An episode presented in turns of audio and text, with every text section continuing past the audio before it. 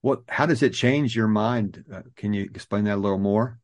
Well, after you, you do it, like I said, for a certain amount of time, and you get into that comfortable practice with it, it starts to become your natural release.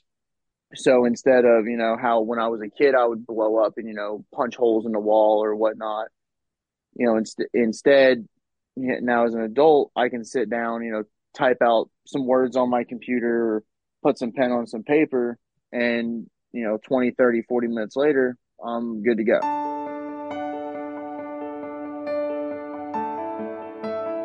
did you finally realize your dream of having a family only to have your happily ever after turn into a nightmare do you find yourself up late at night wondering why nothing you try as a parent is working are you searching for adoption resources and a support team but can't find any Hi, neighbor. Welcome to Anchors of Encouragement.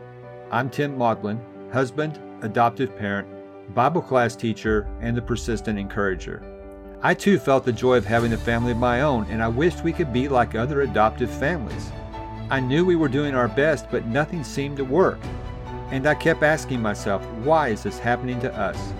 In Anchors of Encouragement, my mission is to throw adoptive parents a lifeline and be your anchor to offer biblical mindset support and to provide stability when life gets unstable. If you're ready for real and raw talk that leads to peace beyond comprehension, so you not only survive but thrive in life's storms, this podcast is for you. Hope and healing are on the way. Hi, neighbor. Welcome to another episode of Anchors of Encouragement. Today, my son Jonny is joining us again. He was first on the show in episode 14 to talk about a tool he learned in residential treatment called 10 10 10. It's a great tool for anyone to use to help them think before they act. In this episode, Jonny's going to share his perspective on another tool he learned from his time away from us. It's a tool that helped him to like himself again. Neither one of us are therapists. We are presenting our personal observations and experiences with you. This episode is intended for educational purposes only. I want to encourage you to grab a pen and paper and let's dig into the topic of journaling. Joining me today is my son Jonny, and we're going to talk about journaling. I've mentioned to you in previous episodes that I learned about journaling from him. When he was in residential treatment, the therapist there made him journal. I've also shared the story that when my wife was homeschooling him, he did not like to write. In fact, he would start crying about that when he had to write. But while he was at residential treatment, this was something that they required him to do. And as we get started with our conversation today, can you tell us a little bit about the journaling that you did there, uh, why you did it, and just we'll just start the conversation that way and I'll be asking you some more questions in a little bit. But thanks for joining me today. Thanks for having me.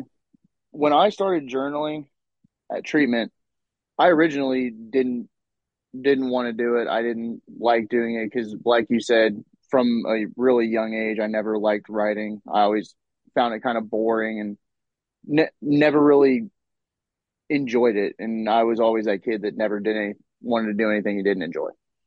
One of the staff members that uh, had a lot more pull on me. I would say he was one of the one of the ones that really led me through that program. But he talked to me one day, and I had, told him that you know I was I was into music and I had been making music for a while.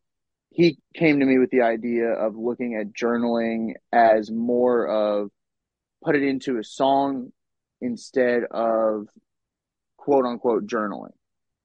You know, because a lot of a lot of it is you tell kids to journal, they're they might not necessarily want to because how society today is, that's not really something kids do nowadays. So they you know, they might look at you all funny. Sometimes if you don't look at it necessarily as journaling and look at it as something that is different but the same, it becomes a lot easier and it becomes a lot well yeah a lot easier to put emotions into it than just you know writing sentences on sentences of pure nothing that does make sense because if you can come up with a simple prompt to give you direction, journaling becomes much easier. And as you said, uh, thinking of journaling as writing lyrics to a song, that's perfect. I've I've shared this as well that my initial idea about journaling was a teenage girl writing in a diary. Exactly. And, and until I found out how it was helping you, I really didn't have any reason to to try it. And I remember when you went first went to treatment, you were really angry.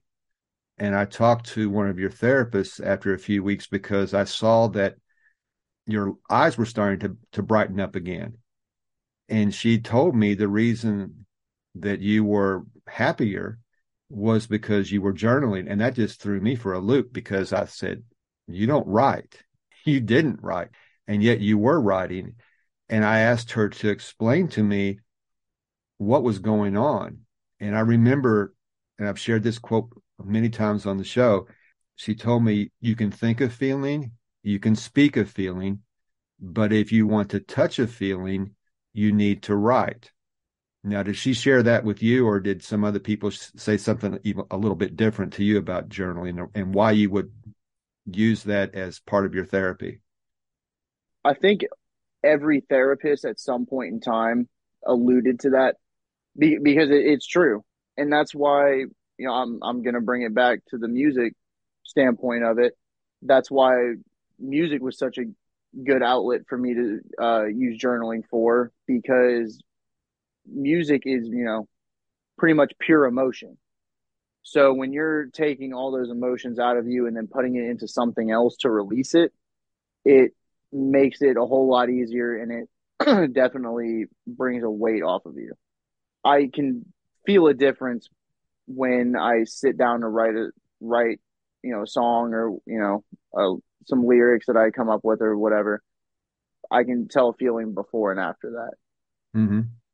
I've said also there's no wrong way to journal. There's only the right way to journal, and that's W R I T E. You have to write. And whether you're writing song lyrics or you're doing copy work where you're copying down a favorite quote, or maybe it's an affirmation that resonates with you, or maybe it's even you're copying down song lyrics to a song that really speaks to you. The process of putting pen to paper has a way of touching those feelings and the emotions that are inside you.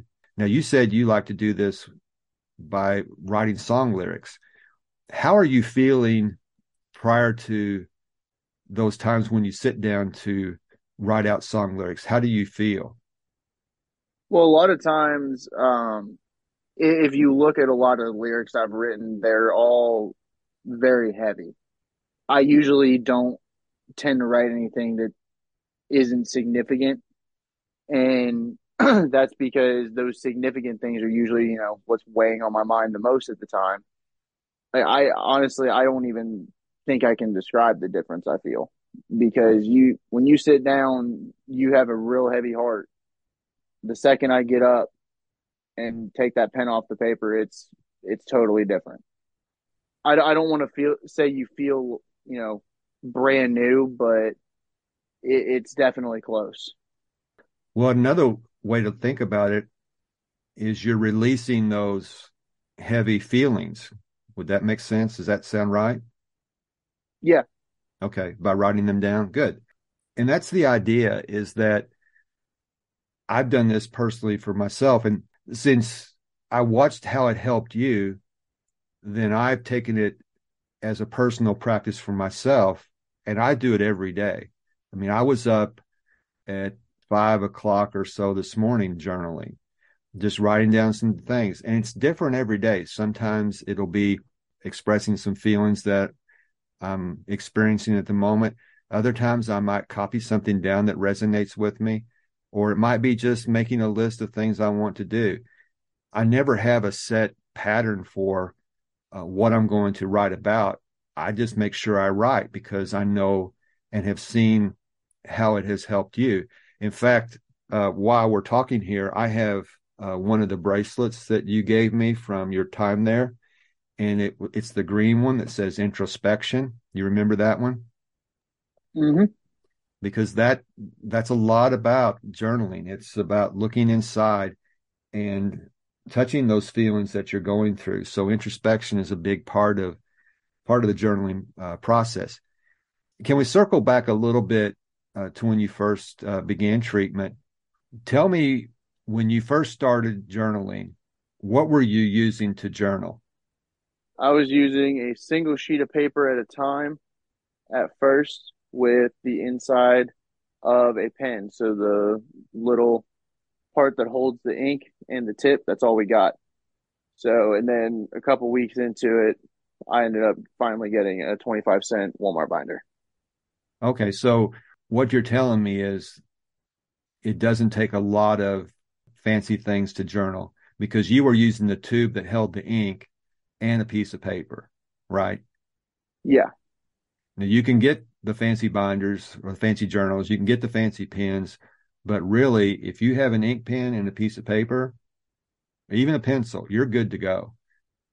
The main thing is to do it. I want to take you back to a conversation. Now, it's been a few years ago, and I was wanting to understand more about journaling and what you had done. Now, you had graduated from the program, and we were encouraging you to continue journaling. And I said, You know that this works for you, that it helps you to touch those feelings and release those negative emotions that you have inside you. And I said, Why don't you do it more often? And do you remember what you told me? Yeah, it's easier to blow up than it is to journal. Yeah. And the thing about this, when you're doing the kind of introspection work that you were doing, that's some deep stuff.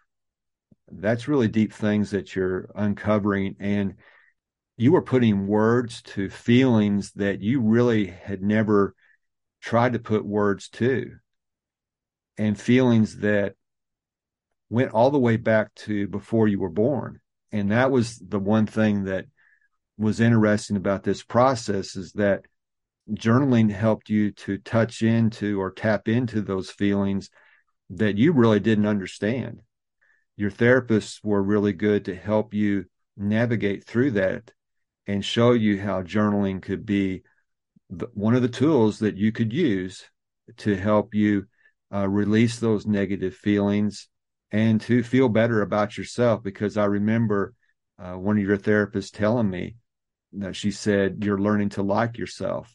Mom and I, when we heard that, it, it tore us up because we didn't realize that.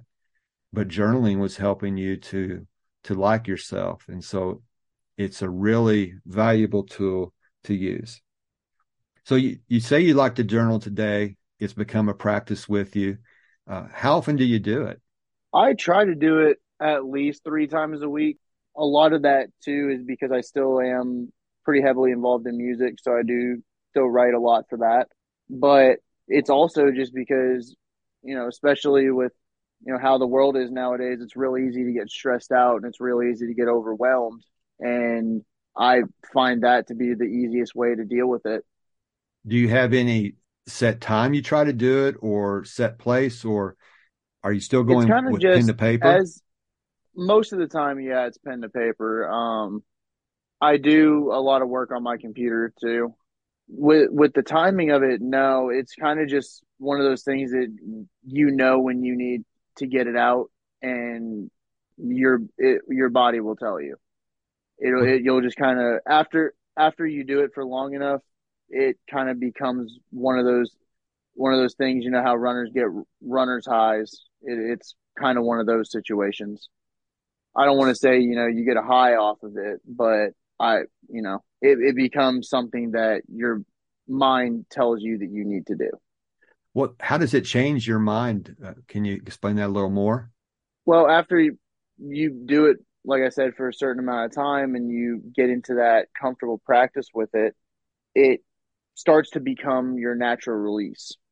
So instead of, you know, how when I was a kid, I would blow up and, you know, punch holes in the wall or whatnot, you know, inst- instead, now as an adult, I can sit down, you know, type out some words on my computer, put some pen on some paper, and you know 20 30 40 minutes later i'm good to go. Now let me ask you this because you talked about writing out the heavy things do you ever take the chance or opportunity to write down things you're grateful for? Yeah absolutely. You kind of with journaling it's kind of like you kind of have to do pros and cons with it if that makes sense. Um you know it's not always just you know you talk about the heavy and deep things and the things that are weighing on you.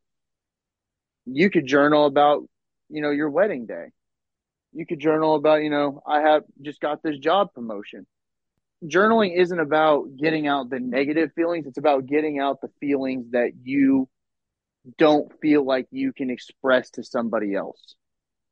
And it's not even just the feelings you can't express to somebody else because a lot of feelings that you touch will still it's not the same saying it to a person as it is putting it on paper so as we wrap up uh, this episode on journaling what would you say to someone who is has been hesitant in the past? What would you say to encourage them to take up this practice like you've taken up? I think you know kind of like we've been saying this whole time you just kind of have to find you know something that speaks to you if that makes sense. You know whether it be songwriting or like you do write it on a piece of paper and go and burn it. Realize that the paper isn't going to judge you. So you aren't going to tell that paper anything you know anything new. I think give it a chance and you'll really see the benefit of it. That's good advice. I've seen how it worked in your life and i'm glad you're still doing it. And I want to encourage you to keep doing it. And I never would have gotten into it had it not been for you. And so, even though those were more difficult times in our family, there's been something positive come out of it. And I think it's been something that's, I know has helped me and I know it's helped you. And if it can help other people, then I really want to encourage you to take up this practice and, and give it a try. Again, there's no wrong way to do it. There's only the right way to do it. It could be a scrap of paper. It could be in a nice journal. You can text yourself some thought. There's apps you can use, just whatever way you find to do it. Just make sure you're doing it because it will help you. It will make you feel better. And it might even make you like yourself because that's what happened to you. So thanks so much for joining me, Jonny, and I want to encourage you to keep doing this. Thanks for having me. Journaling has made a big difference in Jonny's life. It's made a big difference in my life. And I really believe that if you give it a chance, it can make a big difference in your life too. That's all for this episode. I want to thank you again for joining me. Until next time, this is Tim encouraging you to do what you can now.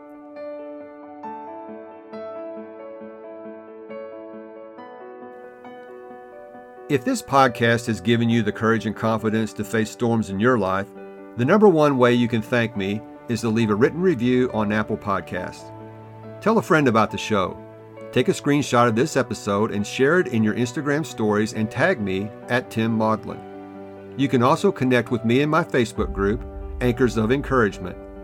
So until next time, this is Tim encouraging you to do what you can now.